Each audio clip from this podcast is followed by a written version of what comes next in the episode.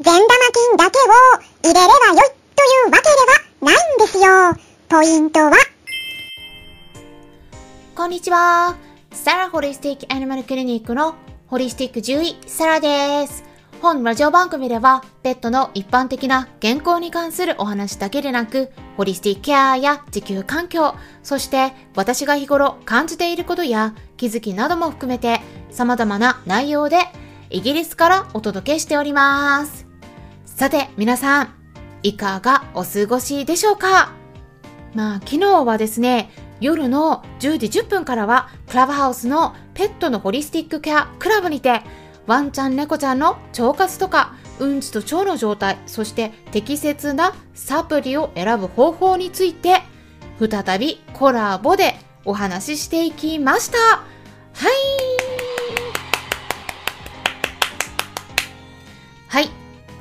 公開収録っていう形で対応していきましたので、今回はその一部を少しだけ皆さんに聞いていただきます。まあ、内容のボリュームはかなりありますので、まあ、1回にはね、収まらず、2回か3回に分けてお届けしていきますね。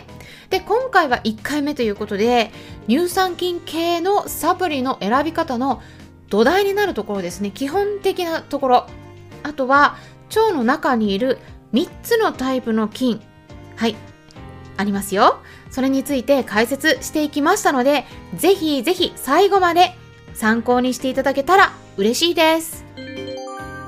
こちらの方こそよろしくお願いします。どうぞよろしくお願いします。じゃあはい簡単にはいチーピンパパご自身のことについて自己紹介お願いします。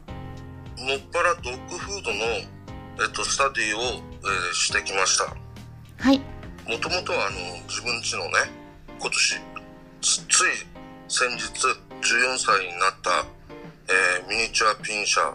うんこ。の子が、うん、2歳ぐらいまであのお腹が緩かったり、いろいろ問題があったんですが、まあそれをきっかけに勉強をいろいろやりまして、えーあともともとマーケティング畑の人間でしたので、うん。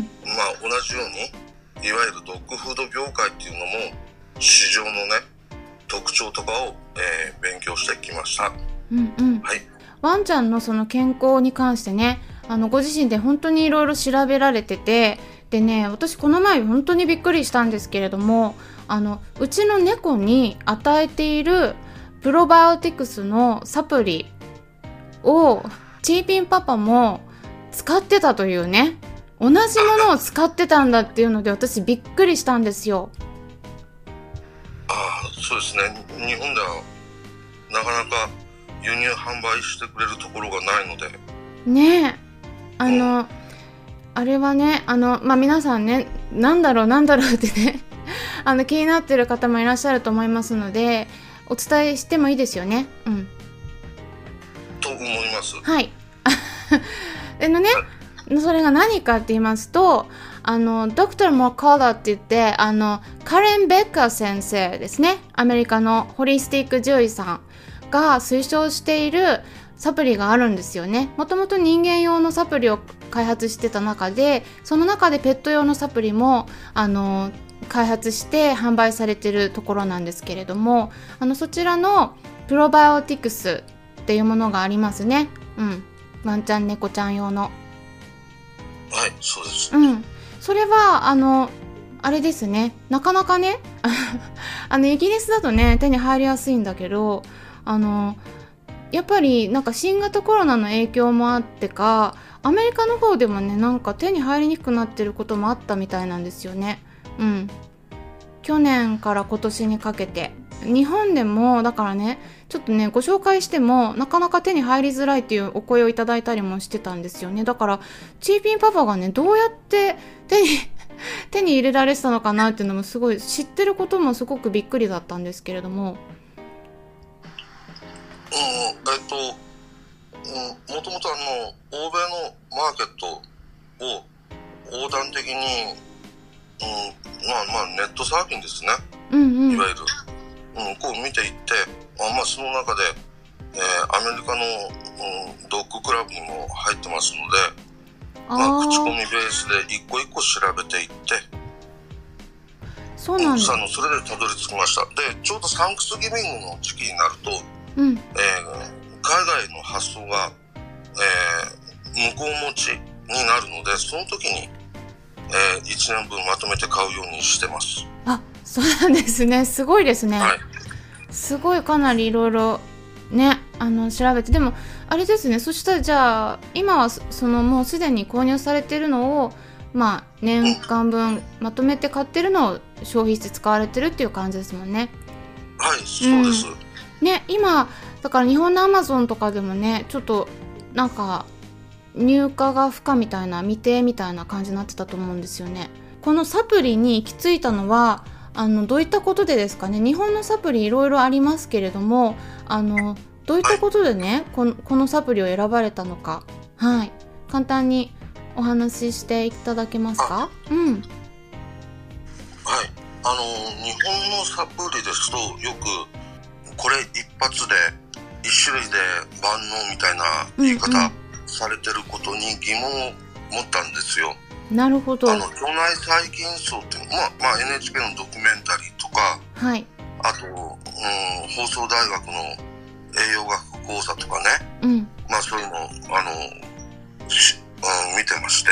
うん。どうもおかしいと。で、えっとその後腸内フローラっていう言い方が、はい。えー5年ぐらい前からうん。言われ始めて、やはりこれは多様性が大事なんだなと、うん、はい考えて、うん、まあ人間用のやつも使いま使うことありますし、うん。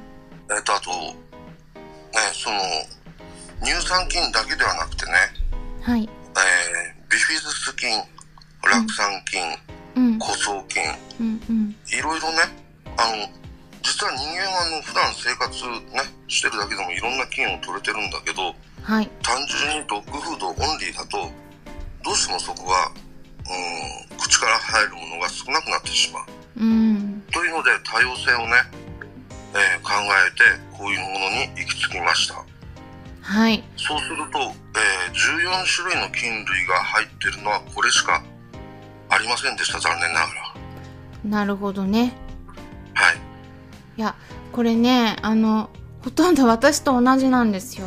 だからすごいですね。チーピンパパはねあのまあ、獣医さんではないけれどもね本当にご自身ですごい勉強されてあの私とね同じ考えに行き着いてるんだなっていうのを改めてねあの実感してるところなんですけれども飼い主さんにもねよくあのこの、まあ、慢性的な下痢をしてるようなね子供もいますし、うん、あと吐いたりまあそんなにね便がねあの下痢じゃないんだけど時々緩くなっちゃうみたいな子もよくいますよね。あの1回目の便は平気なんだけど2回3回4回とかってなってくるともう4回目の便は結構緩くなっちゃうみたいなね。うん。でそうするとじゃあね乳酸菌サプリどういうのがいいのかっていうご相談をねお伺いするんですけれどもそういう時にもねお話しするんですがやっぱりですねあの私の方でも論文とかね読んであのいろいろ調べてっても1種類の善玉菌をねあのそれがすごくいいからって言って入れてもですね口から入ってうんちに出ちゃうんです、うん、だからあの腸の中にねとどまってくれないんですね。1種類とか入れても。腸の中でもいろんな菌がいるんですよね。本当に。いろんな種類の菌がね。であの大きく分けて3つのタイプって言われるんですけれども。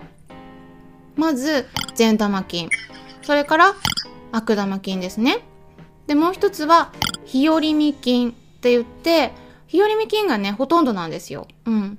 大体まあ人間の場合はあの善玉菌が、えー、と20%で悪玉菌が10%そして日和見菌が70%ぐらいの割合。まあ大体それがそういう人が多いって言われてるんですけどあのそうすると日和見菌っていうのは何かっていうとあのその腸の中の状態によってあと食事とかの状態中の環境によって悪玉にもなり得るし善玉にもなり得るどちらにもなり得る菌なんですよね。うん、あのその発酵食品によく利用されるようなその枯草菌納豆菌とかそういうものっていうのはあのどちらかというと日和見菌じゃないかって言われてるんですね。いい方向に働けば発酵になるんだけど悪い方向に働くとあの発酵させようとしてもね作り方が悪く 悪いとね腐敗させちゃうんですよね。だからどちらにもなり得る。うん、だけどそのそれを善玉菌にしていくにはじゃあどうしてったらそういう動きをあの働かせていくにはどうしたらいいかっていうとその菌だけを入れるんじゃなくて腸の中の環境ねあの居心地がいい状態にしていかないと特に新入りさんはもともといる菌にやっぱり追い出されちゃうんですね。という感じで今回はクラブハウスで立ち上げたルームの様子をそのまま皆さんにお伝えしていきました。まあ、もしもですね、クラブハウスを利用されている方がいらっしゃったら、ペットのホリスティックケアという名前のクラブをチェックしてみてください。まあ、フォローしていただいたらね、ルームを立ち上げた時に皆さんにも通知が行きやすくなると思います。